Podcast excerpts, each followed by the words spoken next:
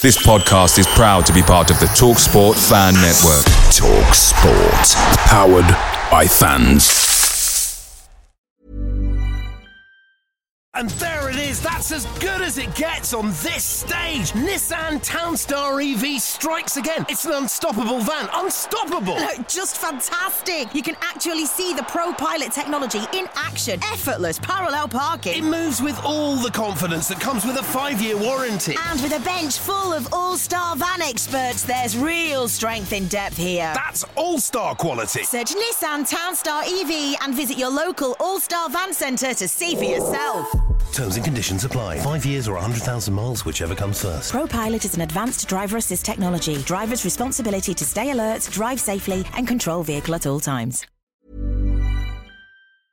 The Talksport Fan Network is proudly supported by McDelivery, bringing you the food you love. McDelivery brings a top tier lineup of food right to your door. No matter the result, you'll always be winning with McDelivery. Order now on the McDonald's app and you'll get rewards points delivered too. So that ordering today means some tasty rewards for tomorrow. Only via app at participating restaurants. 18 plus rewards registration required. Points only on menu items, delivery fee and terms apply. See McDonald's.com.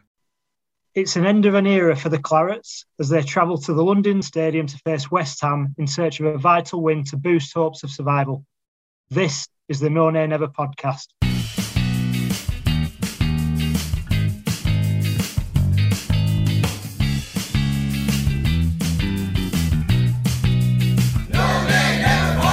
I'm uh, Adam Dennett, and um, you'll notice that Natalie is away again. Um, don't worry, she's not run off after the uh, the news last week. Uh, she's just away on a on a holiday holiday still. Um, so she will be back next week. I am the Michael Jackson of the show this week, um, reacting to the news on 10:30 a.m. Friday morning.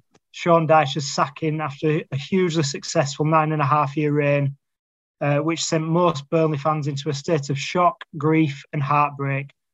Uh, I'm joined by two well-known um, and fan favourites from this season. Uh, they were on our uh, fan podcast earlier on in the uh, the season uh, to discuss uh, the news about Dyche, um, the future, short and long term, um, and of course the small matter of our game on Sunday. so, firstly, welcome, Mike Landers. Welcome Hi, back. Evening.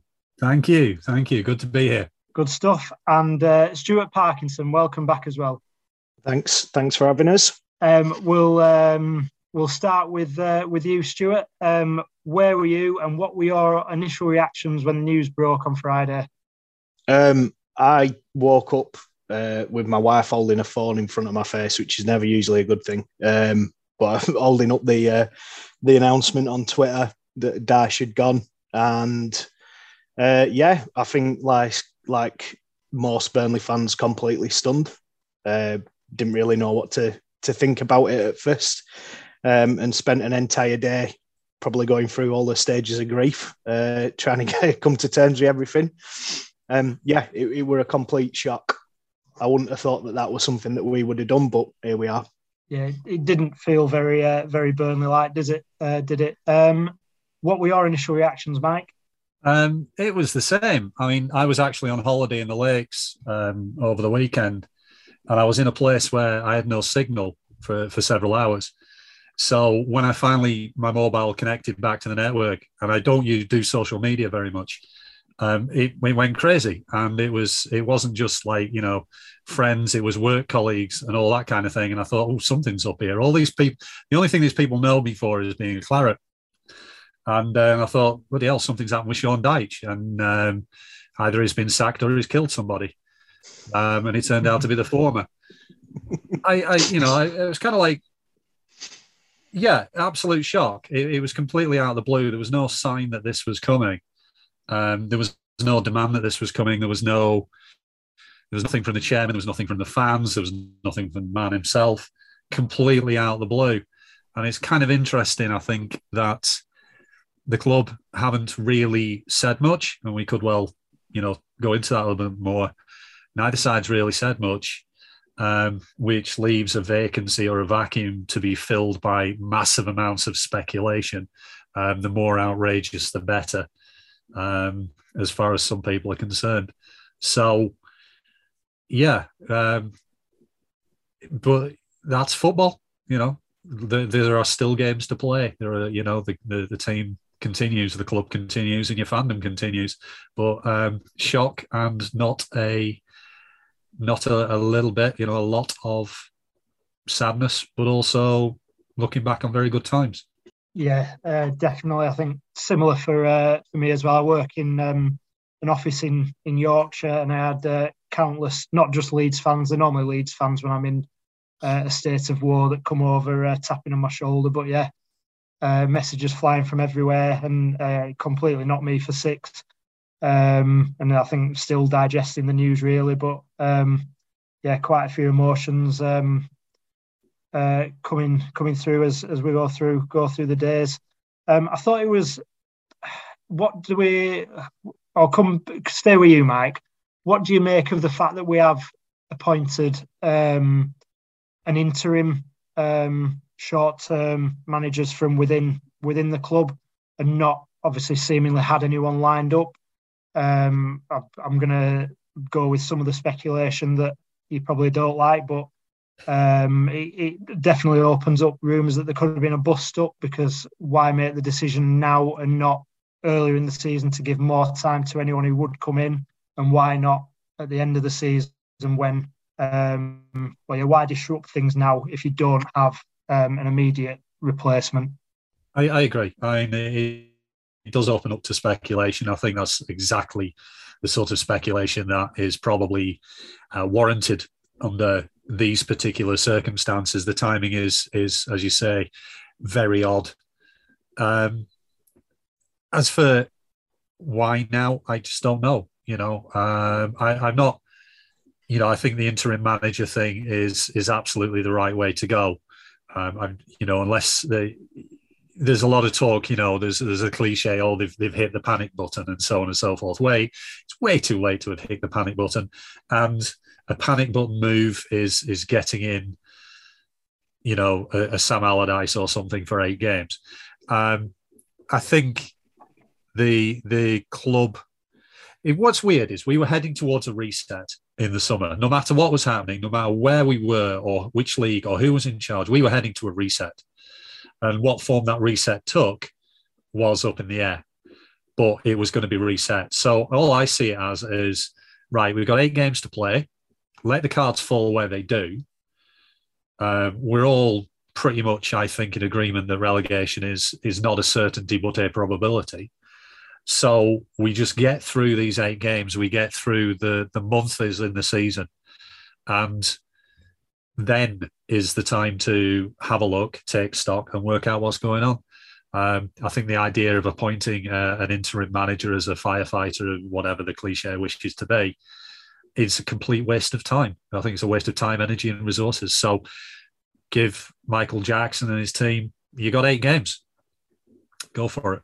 Yeah. Have um, Have you got anything um, anything to add to that, um, Stuart? Just thinking, obviously, Pace. Obviously, he's come in uses a lot of data behind a lot of his decisions. Obviously, very good with PR. Always really back. Um, do you think there's anything more in it in terms of their relationship, or and what do you make of the short term um, appointment at the moment? Obviously, nothing's been said by the club um, about really the sacking and how long uh, Jackson, Mee, and Co are going to be going to be in charge. Uh, what are your thoughts on on the short term? What would you like to happen? I think the uh, in terms of what's happened in with Dyche going or ultimately being sacked, um, it does seem to be more likely that it'd be some kind of breakdown in relationship, if only because a lot of the noise that Pace made when he took over the club and since then was Dyche is integral to our plans for the club going forward, what we want to build here, all the rest of it. Um, and then obviously slapping down quite a hefty contract in front of him to say, stick around, we, will back you, we'll do what, what we can for you. Um, I think this season, there were rumours that they weren't going to try and invest in January, come what may. Like, didn't really matter where we were in the table. They were they were always looking at the summer which makes more sense when you think about the number of players that you've got coming up um, who are going to be out of contract, etc. Um, in the short term, I agree with Mike. At this stage, you might as well just give it to to Jackson, the under twenty three squad, and Ben uh, under twenty three squad, the management team from the under twenty threes, and Ben Mee to try and keep a bit of familiarity for the playing staff. Give them the eight games. It, it's not an unwinnable position. We've still got games coming up that we can potentially win. We'll have to play a lot better than we have done for most of the season, but there's an opportunity still for us to stay up. It's not like we're bottom of the league with 15, 16 points to catch up on. It's it's it's not a completely lost situation. So you might as well give them a whirl and and see where you are come the end of the season. Because like Mike says, there, there's a rebuild on whatever happens. So why appoint somebody in the short term and then realize actually they're probably not the man for the job in the first place. You've just if you got a, a, fat salmon, for example, to try and save you, you're going to have to give him a massive payout come what may, and he's going to be gone at the end in in like eight games time anyway. So there's no point you throw him bad money after good, really. So give it these guys till the end of the season, see what they can do. If they can get us to play on the floor a bit more, play a bit better, hopefully keep us up grand, um, and then get a new manager in a new managerial team and see what we do over the summer. Yeah, um, I think it's my my view on this has probably changed slightly since obviously watching the game yesterday. Um, initially, I would like comparing the situation to um, in the past when managers have left with a few games left at the end of the season. Um, I think when Mick McCarthy left at Wolves, and um, I can't remember what his assistant would call it, Terry Connor, Terry something Connor. like that. Yeah, um, came in. I don't think they won a game for the last eight, nine, ten games uh, went down with a whimper. I think Norwich did it with Hughton. um, promoted Adams, or yeah, I think you're Adams, um, and again lost every game, went down, and I, the as much as I wanted to look long term. In my head, I was just trying to. I, I really, I've loved us being in the Premier League, loved us punching above our weight for all these years and I just my mind just gone round and round thinking, what can we do to what gives us the best chance to stay up? Um, and I, as as much as it pains me to say, I I woke up on Sunday morning expecting a drubbing. I didn't see how we could rip the coaching staff and everything that's been integral to us throughout the um, throughout the years out of the club and not just even if it had a bit of fight about us, like just uh, fall apart. But um, obviously, we'll come on to the game. So, my, like my initial thoughts, uh, you go around in circles. Uh, I was thinking, what's who's going to come in, not be, not change the style of play because the players aren't going to change that much, um, and actually give us a chance. And like I, in my head, I decided that Rafa Benitez were the best choice, but uh, I've not I've not seen many people talking about him to be honest. And um, I think everyone's gone all over. I think um, Natalie went on on the radio the other day and mentioned Mark Hughes, who's not doing very well at Bradford. Uh, so it's just you can't help but just scramble around for for ideas. But my idea was that he's he's quite a pragmatic manager. He, he doesn't play expansive football. He's a good organizer. He's like done done well at Newcastle with limited resources, but. Oh after no, no yeah, yeah. Sorry, I'm sorry, not limited resources. This is a man spent 45 million quid on Joelinton. Yeah, no, yeah uh, that was I mean, Steve Bruce, that weren't it? But um, no, were there sorry, any yeah. were there any but, other were there any other ideas in your mind before you've come to this conclusion? Had you gone? This is my point. Had you gone from pillar to post before landing where you are now, or did you think straight away, yeah, stick with the guys that know the club to see us through to the end of the season? Because I've been everywhere, all over the I, place. I, I, I went through the names in like five minutes flat and just went no, no, no, no, no. You know, uh, Sam Allardyce, no. You know, I couldn't, I couldn't, couldn't handle that. No, but here's the other thing as well. Um, you know, we've we've had uh, let's say five years of everybody moaning at Burnley's style of play. You should have more progressive style of play. Right, getting Big Sam then. Okay. Rafa Benitez, similar thoughts. Um, Rafa Benitez, I think, is an absolute man. Is, is, a very good manager. I think you're absolutely right that he could do actually a decent job with his squad. Um, however, if I was the chairman of the football club, I would not touch Rafa Benitez with a barge pole, uh, because the very first thing that Rafa Benitez does when he gets his feet under the desk of the football club is start undermining his chairman. Um, he did it at Everton, he did it at Newcastle, he did it to an extent at Liverpool, um, and so on. Um, so we had Allardyce, Benitez, Mark Hughes. Oh God, no. Um, it's, it's like you know, football is changing, and the same old names keep coming up, and they're always put out there by their bloody agents anyway. But you know, like I was saying, I was talking about reset earlier. Why do we have to do the same old thing? Why do we have to get a name who's been around for ages and quite frankly is only doing it to topple their pension pot? You know, just just I know we'll get onto who it should, who we think we should have, and all that kind of stuff. But my first piece of advice, and I wrote about this today, is there's a lot of people throwing a lot of names, and I use the word solid football people, solid football men who write articles and appear on Match of the Day and are good football people. And Alan Pace should listen to those people and they should write every name that, that they suggest down. And at the end of it, he should crumple that piece of paper up and put it in the bin and then he should set fire to the bin just to be sure, because it'll all be the same, and it'll be their mates, and it doesn't. They don't care or know anything about this club, so forget all that stuff. Start fresh.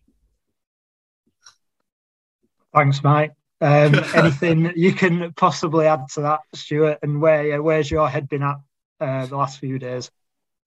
I didn't go through potential replacements. Um, simple reason being, I can't think of any. Um, I remember having a conversation a while ago uh, with friends and, and, family members who were a bit worried as to our position in the league, and I've done this a, a, season or two. Whenever there's been a question about whether or not Dyche was the right manager for us, and you know, do we get shut and maybe try and change style of play and all the rest of it, my my first and only question was always, who do you get in?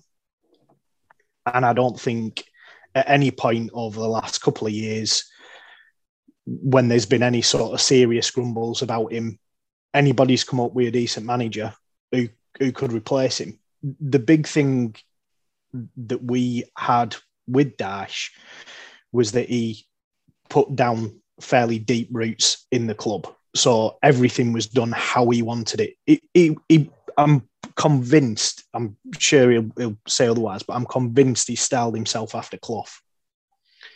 In that he wanted to be there and do a job and build a club up from essentially now.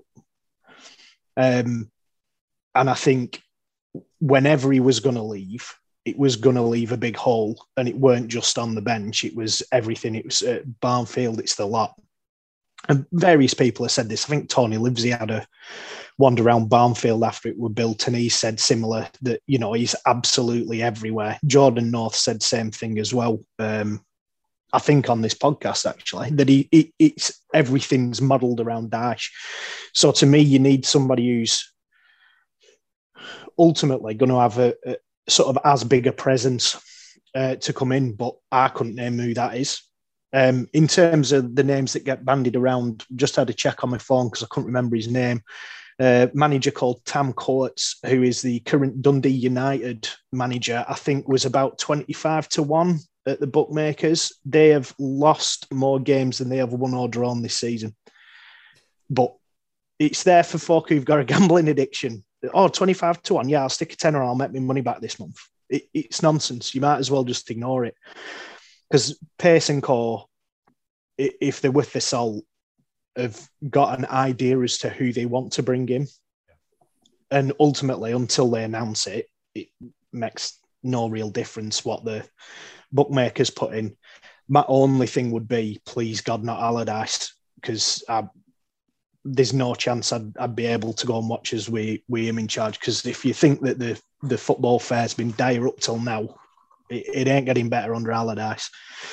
Um, but yeah, I, I think ultimately, until the board met the decision and announce it, there's not a lot. There's not a lot you can do with speculation other than pull names out of an hat and see if it sticks. And just on the betting thing, just one thing to always be aware of, and this is, you know, you guys will know this, and a lot of people will know this. Tam Court, okay, 25 to 1. If I go down to William Hill tomorrow and stick a grand on him, then suddenly he'll be the favourite because Yeah. that's how booking uh, betting yeah, works. absolutely. Yeah. So you know, it's it's based. You know, if you want to if you want to swing a betting market, that's how you do it. It's it's you know, it's not based in reality. It's based on where money's going. So you know, um, I'll I'll not believe who it is until I see them standing in the Bob Lord stand with the scarf above their head. On your on your point about Dyche, by the way, yeah, you're absolutely right. He's he's um, he's in is a good word entwined. I think in the fabric of the club. I think you're absolutely right that he was modelling himself after Clough, and that's not a bad thing. Um, but in a in a modern progressive way that I don't think he ever got credit for. But um, my fear of whoever it is, um, and I've used the phrase a fair bit, is um, I don't want to be the guy who follows the guy. And whoever follows Sean Dyche has got massive, not only his presence in the club, but also massive shoes to fill in terms of expectation, in terms of everything. Um, and whoever it turns out to be, my fervent hope is that the first time there's a bump in the road, people aren't going, well, Dyche wouldn't have done that. You've got to let him do his own thing. Um, you've got to be uh, pragmatic. Um, because otherwise, if you're chasing a thing, uh, remember David Moyes had an amazing reputation uh, up until the point he was anointed Manchester United manager. Um, and that set his career back the best part of about six years. But David Moyes is not a bad manager. In fact, come to think of it, if he was available, and obviously he isn't, David Moyes would be a fantastic manager of Burnley. Another one, Unai Emery, on that um, note. Obviously, Agreed. done very well everywhere that he's been, apart from when he succeeded um, Arsene Wenger. Yeah, and it Um, was completely unfair. It was completely unfair the way that guy got treated. He, he was sacked because he wasn't Arsene Wenger. I think that's a that's a, a good point. Uh, it's a bit of a poison chalice. This whatever happens, it, it, to me, it's kind of the same as when Laws was appointed. Um, Coyle was such a big figure at the club, and obviously the manner of him leaving and the manner of Dyche leaving a, a chalk and cheese, but it was a poison chalice because whoever came in after Coyle was going to have to fill the void that he'd left. Now, I, I think it, I've seen some people on Twitter saying get Mike Duff in. No, like I love the man. Mike Duff is my hero, but he's not a he's not cut out for a Premier League management. he's been managing for what two years. Yep.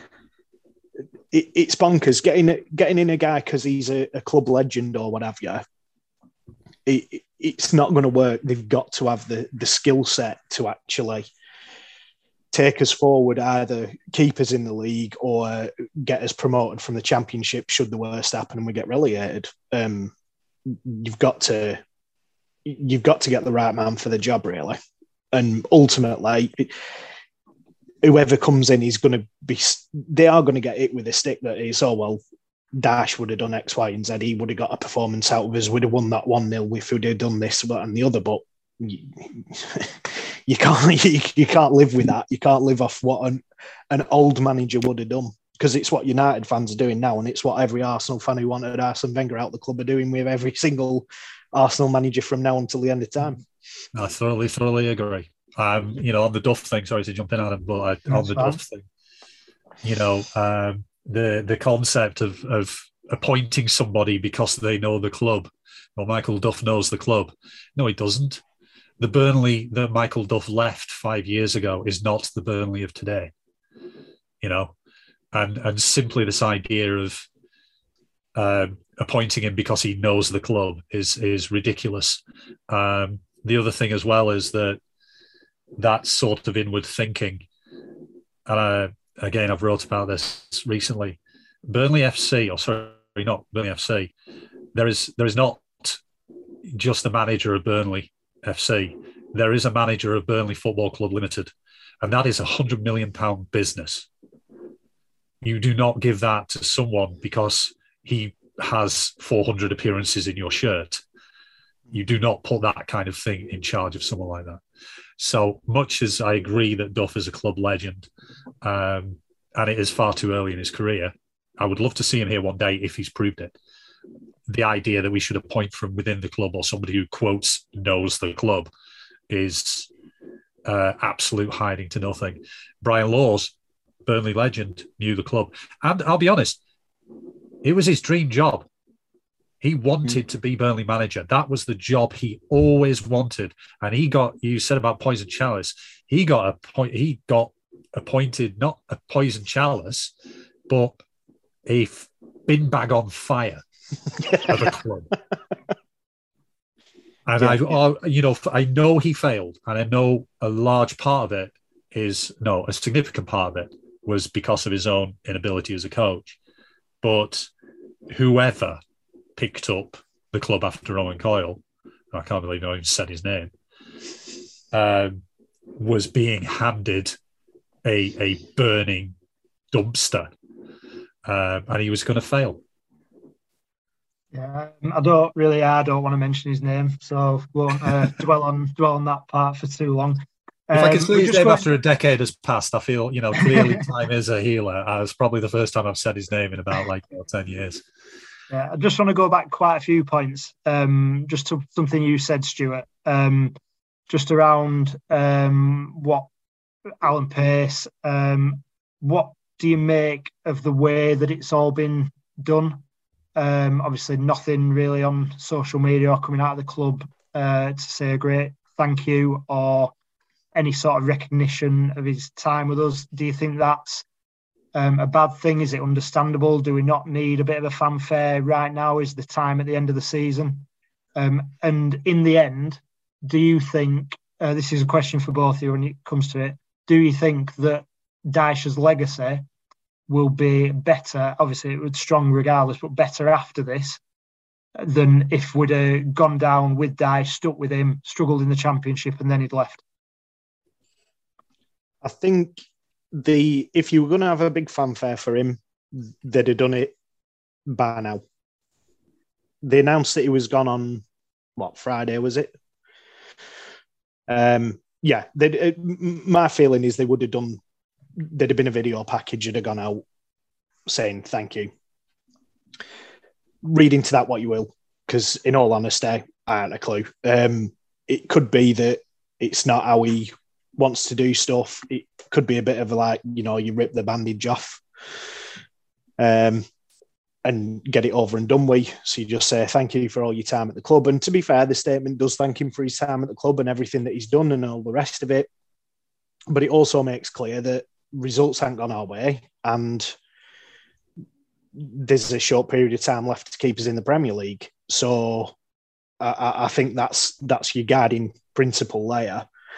Um, in terms of his his legacy, if you will, uh, I think had we been relegated, and I'll borrow one of Mark's phrases, uh, solid football men would have said, "Oh, you know, they didn't they didn't play expansive football, and you know if they'd if they'd have had it on the ground and passed it around a bit more, you know the attack teams, etc., etc., and all the, the same stuff that you hear every time that um, you know teams like Fulham uh, who got trounced week in week out. Blackpool did it when they got battered at end of season. They were in Premier League. All these teams who come up play free flowing football. Norwich more than once come up play free flowing attacking football at Man City and get stuffed. Um, and do it at Liverpool and get stuffed, and do it at Old Trafford and get stuffed. And end of season, they go, oh well, they should have played it a bit tighter. And I think it would have been the reverse for us. I think it would have been, oh, you know, if they'd have, if they'd used Cornet more, if they'd have done X, Y, and Z. Because at the end of the day, they get paid to put an opinion out there, uh, you know, as uh, ill informed as it can be at times. I think Dyche going now, and the fact that all these people have come out and said, "Oh, it's a disgrace that he's been sacked," um, and I know that uh, there's a lot of fans from clubs who like to term as football terrorists uh, have also been out saying he's been really hard done to. I think it's actually, in a weird way, getting sacked now has improved his stock because the focus for a lot of neutrals has been, oh, look at the job he's done with no money. The, the, the stuff that we've said for years and lauded him for and said this is why he's a great manager and people like, no, he's a dinosaur. Um, now they're all cottoned onto it so it's the you don't know what you've got till it's gone. Um, except that's for neutral fans who don't care about Burnley and want us relegated. I'm going to put out a start here, lads. This is this is gives you an idea of how narrative about Burnley and other clubs. I'm not going to mention the club yet.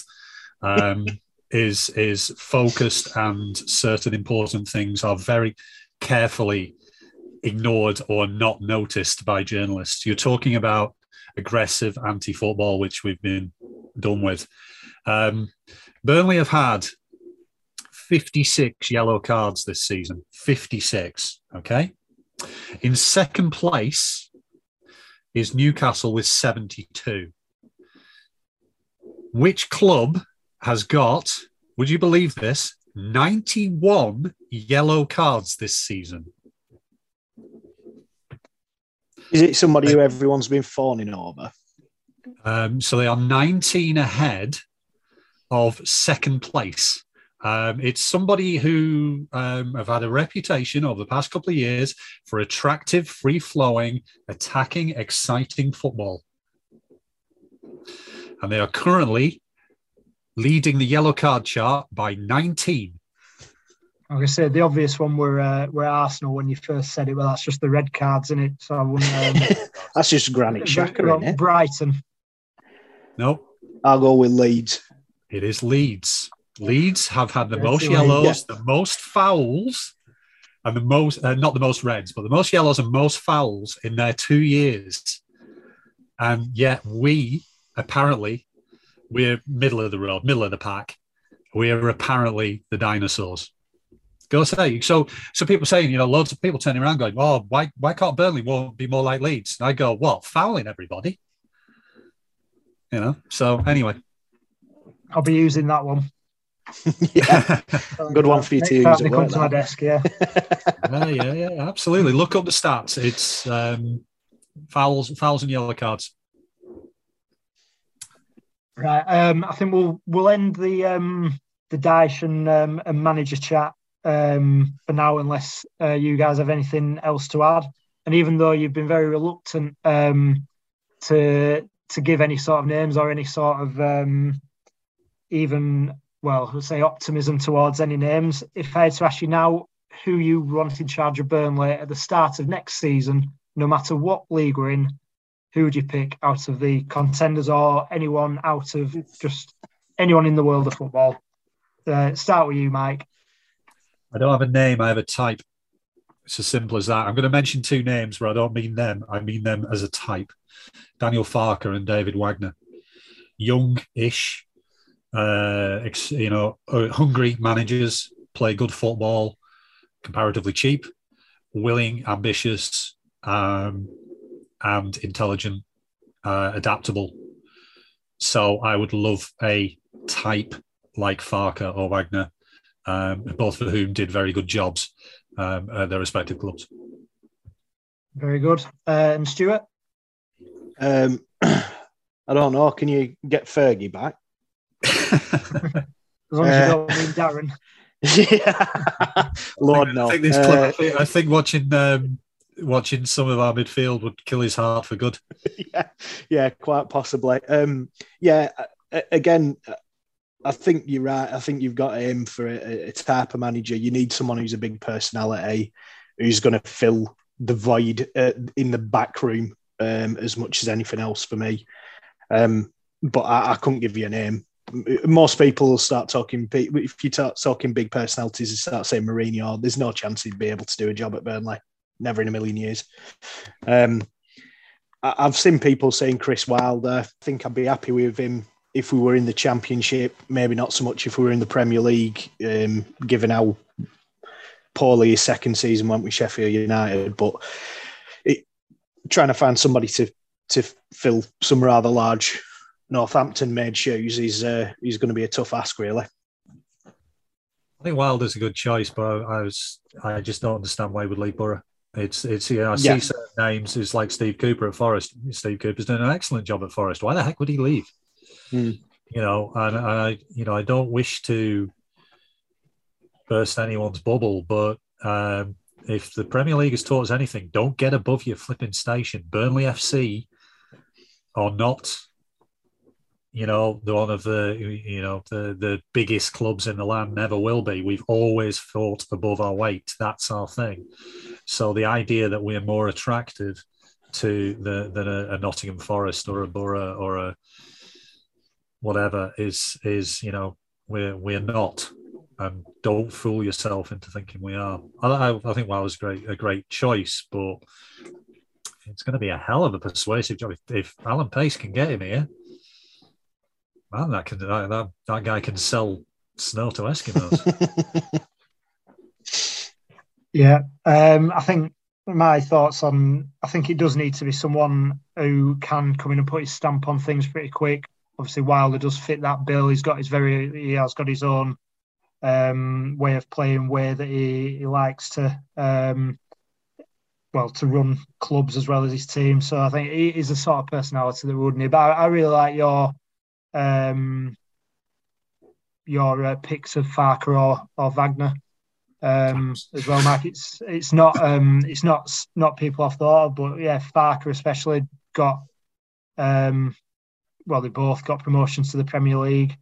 Um, but yeah, we'll uh, we'll wait and see, I suppose.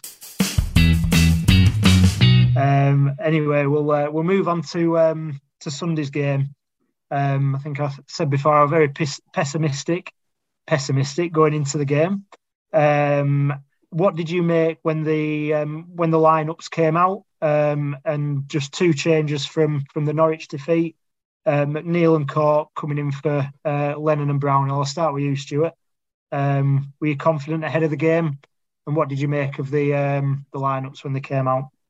I, I wasn't very confident uh, before the game, just because West Ham are, are having a really really good season. Um, I didn't think we'd get anything out of them when they came to the turf, so um, I think it were much the same. Um, seeing Cork on the team sheet was good.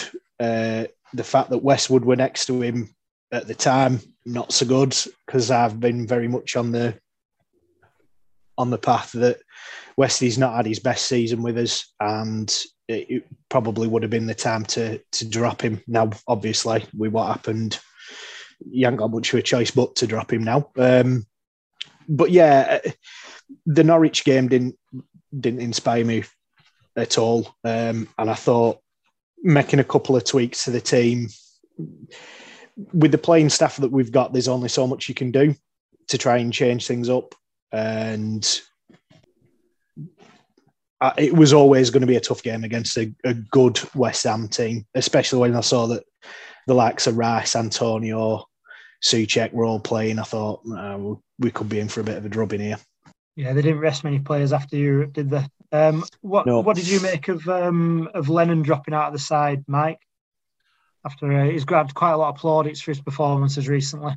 I thought it was a little little harsh, but you know, at the end of the day, I, I'm a big fan of Aaron Lennon, but to me, he doesn't represent the future, and Dwight McNeil hopefully does.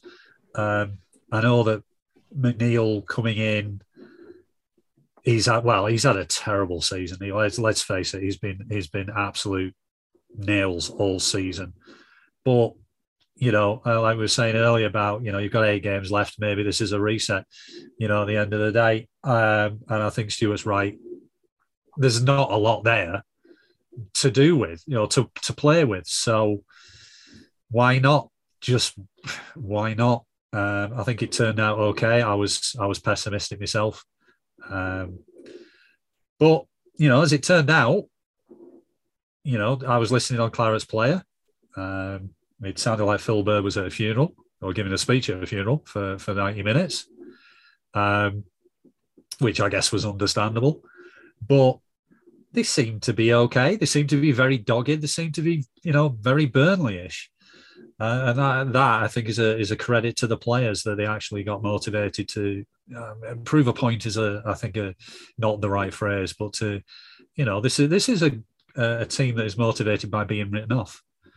So for them to continue to to be motivated by being written off, great, fantastic. Um, I just think as a summary of the game, the fact that yet again we've been shot shot ourselves in the foot is you know typical of the season. And uh, I think the idea that our, our, star striker, who's been smashing them in for spectacular for fun, misses the first penalty that we've had since the invention of the wheel. And he does it by sending the keeper the wrong way, but sticking it the wrong side of the post. That's the point where you just turn around to the football gods and say, "Can you stop this, please? Because it's beginning to get painful." Yeah. So I, watching the start to the game, I thought I, I still thought we were in trouble. I um, I thought West Ham started pretty brightly until um, until the Westwood injury, without without massively threatening, but uh, you just feel them maybe getting on top of us, and I think it's um, it really shows the character within the side that after that and after the trauma of that, we reacted better than they did. Um, Stuart, I'll just come back to you. Your thoughts on the injury? Obviously, looks like a just complete accident, unfortunate event and then the way that the players reacted to it and the performance up to half time with the goal um, and obviously the the penalty that that Mike mentioned there. Yeah, I, it, it, like you say, it, looking looking back on replays, it is it's accidental. There's no no malice in it for me. Um, I was half expecting with how upset uh, was it Vlasic? I might be mispronouncing his name there um, with how upset he was. Uh, it sort of reminded me of when um, Son injured uh, Gomes at Everton a few seasons back. And he, i think he got a red card there more so somebody could take him down tunnel and look after him because he was in bits. Um, and I was half expecting referee to produce a card just to get him off pitch so somebody could sit him down and have a chat with him. Um, you know, Boden had, had put a tweet out, Chris Boden had put a tweet out saying, you know, Lanzini were in tears and they were for Eddie Nans and, and all the rest of it. And it, obviously, as a professional footballer, you're not going to want to see anybody in that position. Um, certainly from Burnley's point of view, definitely not when it's one of your own team. Um, and I think the fact that we came out of that a bit brighter, a little bit less shell shocked, um, managed to force the corner and ultimately a goal It is testament to a, bit of the mentality that actually like to talk about um, and and put his noses in front, uh, and then ultimately penalty miss. it's one of them you can't make it up, can you? I think there were somebody had put up that it the last time that we'd got a penalty um, was on Easter Sunday against Southampton uh, last season, and you just think right, well, come on, surely we've got to score this one. And then Cornet steps up and slams it wide at post. Um, just on that, though, uh, I would say there, there, were a few shouts a day or so later saying, he, Fabianski were definitely off his line there. And yeah, he were. But if we've not, if if there were a video assistant referee or something like that that could have looked at it and, and wound it back, then perhaps we should invest in that in Premier League. But uh, I think it's uh, clutching at straws a bit there, really. Yeah, I think I think um, I think the only look at that if it's a save, similar to Correct. if um, if players are encroaching, they're only punished if they touch the ball after because Weghorst were like two yards in the box, weren't he as well when when he finally took the kick after all the stuttering. Um, Matt, have you got any opinion on um, on the whole J Rod um, Cornet like mini not argument, but um, discussion before the penalty and Cornet taking the ball.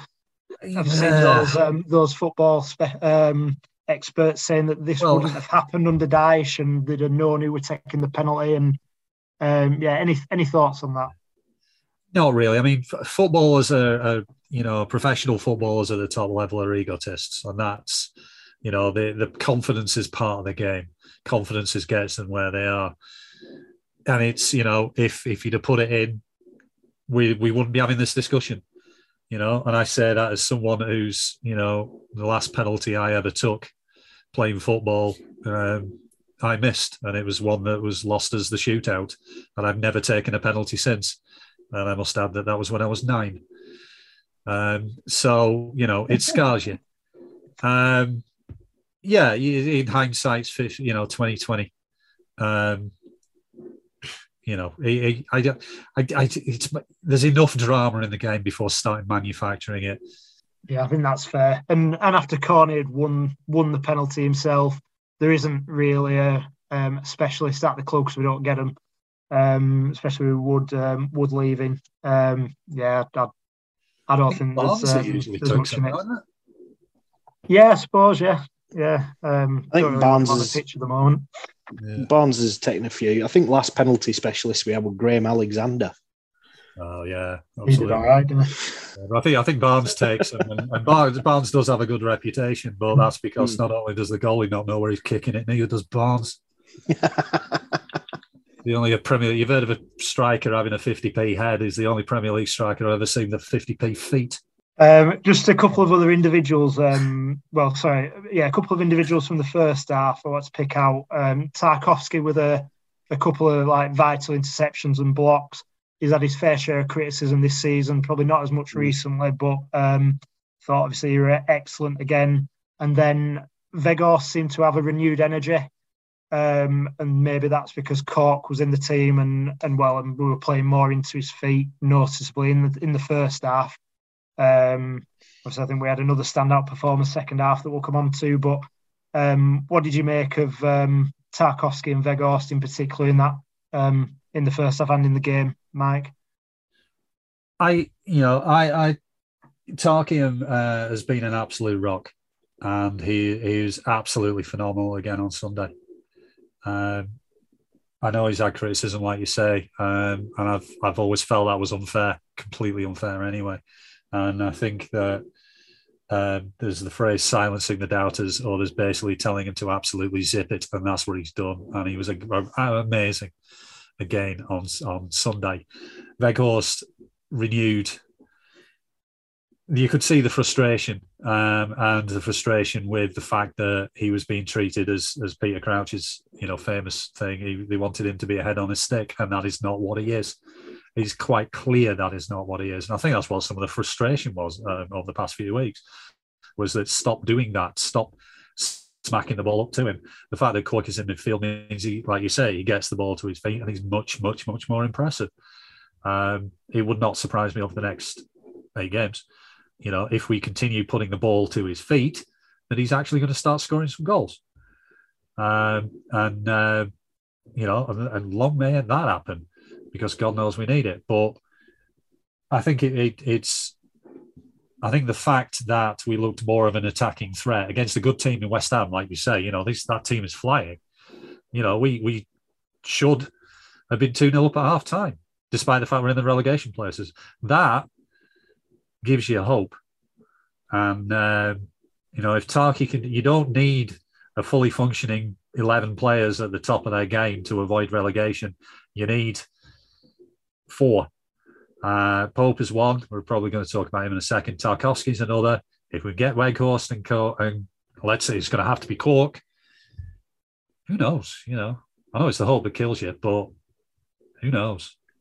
Yeah, I think um, you have to go into that second half completely wiping the memory of, of what's happened right at the end of that first half, and obviously the Westwood um, injury.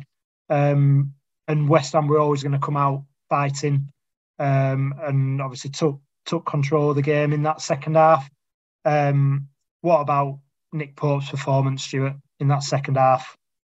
Superb, absolutely superb. Um, Gordon Banks save uh, from I think it was Diop. Absolutely incredible. Um, it, it, it, it's a proper performance. It's the it's the kind of performance that he was churning out um, a season or two back when people were rightfully saying he should be England's number one above Pickford. Um, and it, it it's two two big big saves that get us a point out of that match. People can talk about oh it was three points dropped because we should have scored the penalty and you know we'd have we'd have seen the game out comfortably. You don't know what the half-time team talk would have been from Moyes going in at 2 0 down. Uh, I expect that they'd have come out all guns blazing and probably absolutely creamed us. Um, but pulling off two absolutely fantastic saves um, not only does him a world of good with confidence, does us a world of good with confidence. I think it kind of makes the opposition team think we're not going to get past him today. and they only managed it the one time. We not the greatest free kick in the world. Um, I think Weghorst knocks it back and it pings off Soucek's chest. Um, if he says he, he absolutely meant to do that, I'll plat fog. But uh, yeah, I, I, I, thought Pope w- was back to his best with those two big saves. That's what we needed, and it's what we need for the rest of the season. Yeah, um, you said you already mentioned it earlier, um, Mike, about us shooting ourselves in the foot. I'm guessing you're talking about in the build up to the uh, to the free kick and the free kick itself, or were you just talking about the defending for the free kick, or? I think it's just in general. I think it just yeah, the, the defending for the free kick wasn't good. The build up to the free kick wasn't good.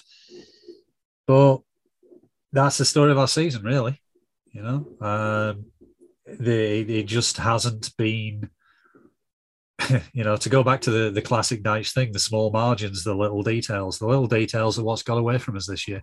The defending for the free kick, it got away from us. Um, you know, and uh, Pope, yeah, he he pulled us out of the of the mire a couple of times, amazingly. But you know, sometimes seasons gone by, do we end up in that situation anyway? I don't know. Yeah, so I think a very uh, difficult question now, um, and probably one that we don't know the answer to yet. Stuart, is a point yesterday a good result, given that yeah. we could have been 2 0 up and given that we could have lost the game second half? Yeah. Uh, uh, before the match, if somebody said you don't lose, I'll, I'll snatch your arm off. I'd, I'd take a point away against West Ham with the way they're playing this season all day long, because what you've got to look at is the rest of the games going forward. A point keeps us within touching distance of Everton. No points, you start worrying. Three points and it's game on. But again, you can only control what you can control. And to me, I think we've got some games that we've got a fighting chance of getting three points out of coming up. I think for Everton, that's a much bigger ask given who they've got to play. So a, a point at whatever West Ham Stadium's called nowadays, London Olympic Stadium or whatever. Um, yeah, a, a, point there with especially with how they've been playing this season. Yeah, absolutely, I'll take that. I think that's a good point. You uh, you in agreement, Mike? Good point. Move on to the home yeah. games or opportunity missed, and um, we're now looking at the Everton game against Leicester. Uh, yeah, Stuart's right. Like, you know, a point beforehand. If you'd offered me a point beforehand, I'd have taken enough. And um, yeah, you can be disappointed it's not three, but that is the way it is, and that's football for you. You know, so a point keeps us in touch. Um, it, I'm not saying it puts the pressure on Everton, but it reminds us that we're there. It reminds them that we're we're, we're there. Um, and uh, we're like uh, a serial killer in a horror movie. You can't quite ever kill us off yet. So I think we can only do what we do. We've been talking about the eight games being um, see what happens. And I still say that, you know, you see what happens if we go, we go. And just look at Everton and want, not want, rely on them dropping points. It's not, we're not in that situation. So, you know, fair enough. I, I th- expect them to. I, they got horrendous running. Um, but the other thing as well is, and I talk a lot about narrative and I talk a lot about look. Um, bad things don't happen to people like Frank Lampard, no matter how much they deserve to. let's hope it changes there quite quickly in that regard. Then, uh, looking ahead, then, um, are you confident going into uh, Thursday's game uh, against Southampton? Um, stay with you, Mike. Um, and how do you expect the crowd to be um, for that game, fully behind behind the cause, or a bit disgruntled at the way that um, Dyche has left the club? And do you think there'll be any sort of reaction to um, to what Pace and ALK have done? It's an interesting one, and it's unfortunate I'm not going to be there because I can't make midweek games. But I reading around there there is shock at Dyche leaving, but I'm not sure there's anger, and I don't think that Turf Moor on Thursday will be a place where the majority of the, the fans are angry. Um, I think I think people are going to still. I, I, don't know. It's not the what's it the five stages of, of whatever, but five stages of grief. But I think that it's going to be a case of okay, this is where we are. If the team come out and play the first say fifteen minutes in a positive way, and I and, it doesn't have to be much. It has to be for me. If if I'm seeing a team out there for the first fifteen minutes that looks organised, that looks fairly confident, that is passing the ball well between each other, then I'm going to say, okay, this is good. This is where we want to be. Um, I'd be surprised if there's anything against the board. Uh, whether you think they deserve it or not, I, I, don't think I don't think now's the time, and I think the fan base kind of realise that. I think the time for recrimination or the time the time for a, a post mortem is after the final whistle against Newcastle. Um, so I'm kind of quietly confident. Uh, not, yeah, quietly confident was probably a good phrase. I think Southampton are beatable. Just don't give a free kick away where Ward Prowse can put it. But they're one of those teams where they don't have a massive amount to play for and they don't half chuck one in occasionally.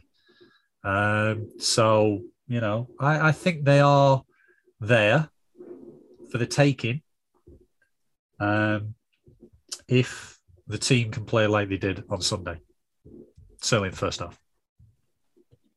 9 0 on its way, then. I'll have that as your uh, your prediction. Well, I, why not? Why not? And, and just to see, right? Just to see the faces of the Guardians football staff It'll just go, or, or you know, pick, pick your hipster blogger analysis of choice, just to see their face going. Burnley have got nine nine goals. You know, their their laptops will have exploded. Oh, let's let's pray for that. I think uh, more hope than expectation there. But anyway, uh, how are you feeling ahead of uh, ahead of Thursday, Stuart? Um, yeah, I think it's it's going to be another tough game. Uh, Southampton for me, one of them teams, a bit like Crystal Palace. You never really know who's going to show up. Um, if they show up and they're in the mood for it, they can definitely beat us. Uh, if they show up and they're not particularly bothered, flip flops are on. We've got every chance in world of giving them a bit of an hiding. Um, just had a quick look back there again on some of the recent results, and some of them aren't very pretty, but again, they'll pull out some decent results when they need to. I, I think normally, I think had this been last season, I'd have been marking us down for three points because I'd have been confident that we were playing well enough and, and we'd be able to to turn them over. But with how we've played this season, not as confident um, without not, not as consistent. We've not, not had any consistency, have we? So it's so hard Absolutely to not. anything. I really have not envied yeah. Dave on the preview show whatsoever this season because, um, yeah, trying to have thrown you under the bus there. I have no idea how Thursday's going to go. But yeah, um, it, it, it, could go either way, um, as with any football match, I suppose. But yeah, I, I think Mark's right. I think if we if we turn up for 15, 20 minutes and we're sure that we've we've got something about us. We're going to attack the game. We're going to try and take it to Southampton. Uh, the the crowd will be up for it one way or another. Um, I've seen some folk online saying, "Oh, we'll do a march from town hall to turf and let board know what we think." Mm, all right, fair enough then. But I'll guarantee Alan Pace won't cater. He'll, he'll be Bob Lord stand having a wow, pop or whatever it is yards. that he drinks. Yeah, do you know what I mean? Like, what a sacrifice, lads! Yeah, yeah, exactly. It's, uh, it's, like, it's like Liverpool walking through those Liverpool fans who march from the boozer that they always meet up before the game to Anfield in protest at Hicks and Gillett. Yeah, oh, it- It's like the not Jarrow March has never died. Isn't it? yeah, it, it's it's never gonna it's never gonna change what's already happened. And to me, it, having a uh, trying to manufacture a division between club and fan base at this stage in the season, with the season that we've had, is bonkers. That you might as well get behind the lads because at the end of the day, Dyche were going to leave at some stage. You weren't going to be here forever. Um, so you've got to you've got to get behind the team. And I think Mike's right. I think if we come out positive, we make a good start of it, we make a fist of it, nick a goal even. Let's be optimistic, and crowd will be right behind them, and they'll be behind them for ninety odd minutes. So try that, try that, and see how we get on. The Uh, the worry is that we do what we do, what we've done all season. You know, I don't, I don't wish to sound pessimistic, but if we stop shooting ourselves in the foot, Mm. there are three points on the on, for the taking. Yeah. You know, and and that's the way I look at it. But bitter experience this year has kind of shown that you know we we keep finding a way to cock it up. Can we please not do that, lads? that's the team talk we need. Yeah. Um, I think that's that's a good way to um, to uh, finish the um, the summary of uh, of yesterday and uh, look ahead to Thursday. Uh, I've just got one more question um, for both of you before we finish. Um, come to you first, Mike. What is Oh. your one favourite memory from Sean Dyche's reign in charge at Burnley? I have to pick one. Just one. It's going to be. A, it's going to be. I don't know. It's going to be a kind of an obvious one, but for a non-obvious reason. Aberdeen at home, not because of the result or anything like that, but that day, a packed turf moor, the sun was shining, the Aberdeen fans were in amazing voice. It was a fantastic game that had everything. Um, my favorite photo of the last few years, and I wish I could find it. I think it was on Twitter. Is at the end of it, there was uh, uh, where the, the home fans and the away fans meet in a cricket field stand. There was a photograph of the two sides shaking hands. I met some Aberdeen fans that day. Before the game, I met some friends who hadn't seen in a few years, having a few pints. And that as an occasion um, was something I dreamt. I never dreamed I'd see. I started watching this this team in the in the fourth division, and I never ever dreamt, dreamt I would see it. And and that occasion um, was the perfect occasion. And as uh, you know, football. I know this is going to sound weird. Um, football is not necessarily about results. It's not about who scores the most or, or whatever. It's about an atmosphere and a, and a celebration and a community um, coming together and enjoying an occasion.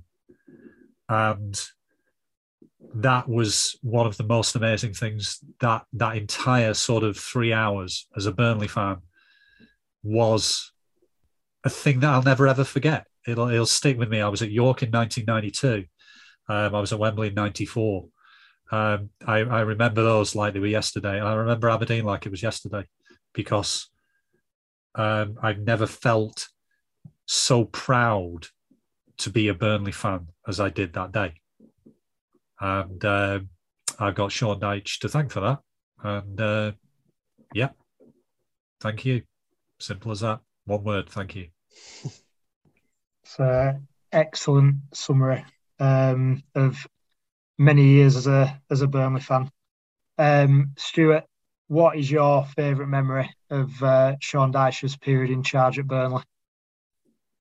Um, for me, I would have to say, uh, finally getting a, a win over that lockdown road. Um, I, like Mark, started watching Burnley when we were in the Old Fourth, and I grew up with stories off my dad uh, about when we used to play him on the regular back in the the seventies uh, and the early eighties, and uh, what that meant. I were there for is getting absolutely spanked 5 0 at Ewood Park and uh, playing him in Premier League and never quite managing to get it over the line. And it never seemed like we were going to do it. And then Dyche rolled in, and all of a sudden, losses started getting converted into draws. And you started feeling like we're turning the corner here. We might actually get the win, uh, and then to be there at Ewood Park and come down from uh, come back, sorry, from one 0 down.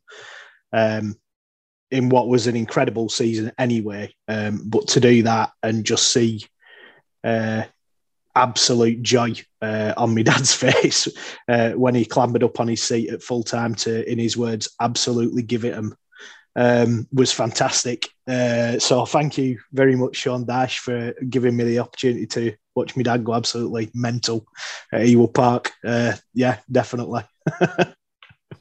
There, sorry, but there is a. Uh, it was originally on Instagram, but someone downloaded it and it disappeared, but ended up on YouTube. And I have a playlist about that game, um, and there is a, a short video of about twenty seconds taken from the Blackburn end of the moment that Ings scores the winner.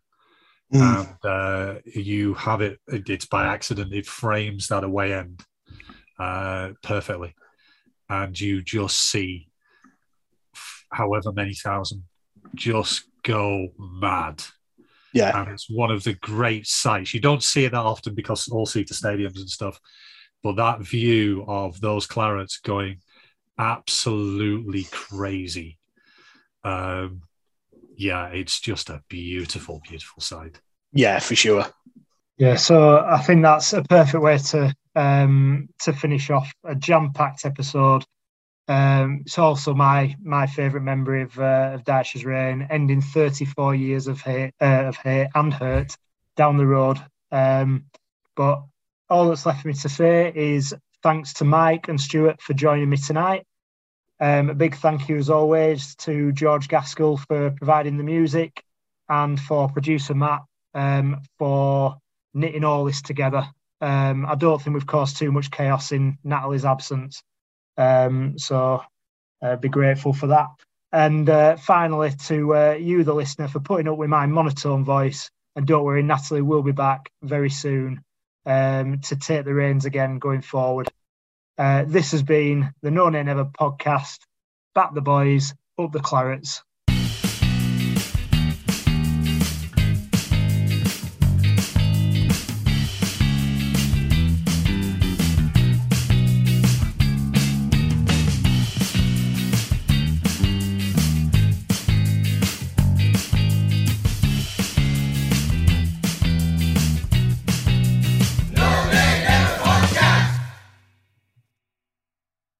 Away days are great, but there's nothing quite like playing at home. The same goes for McDonald's. Maximise your home ground advantage with McDelivery. Order now on the McDonald's app. At participating restaurants, 18 plus serving times, delivery fee, and terms apply. See McDonald's.com. And there it is. That's as good as it gets on this stage. Nissan Townstar EV strikes again. It's an unstoppable van. Unstoppable. Look, Just fantastic. You can actually see the Pro Pilot technology in action. Effortless parallel parking. It moves with all the confidence that comes with a five year warranty. And with a bench full of all star van experts, there's real strength in depth here. That's all star quality. Search Nissan Townstar EV and visit your local all star van centre to see for yourself. Terms and conditions apply. Five years or 100,000 miles, whichever comes first. ProPilot is an advanced driver assist technology. Driver's responsibility to stay alert, drive safely, and control vehicle at all times. This podcast is proud to be part of the TalkSport Fan Network. Talk Sport. Powered by fans.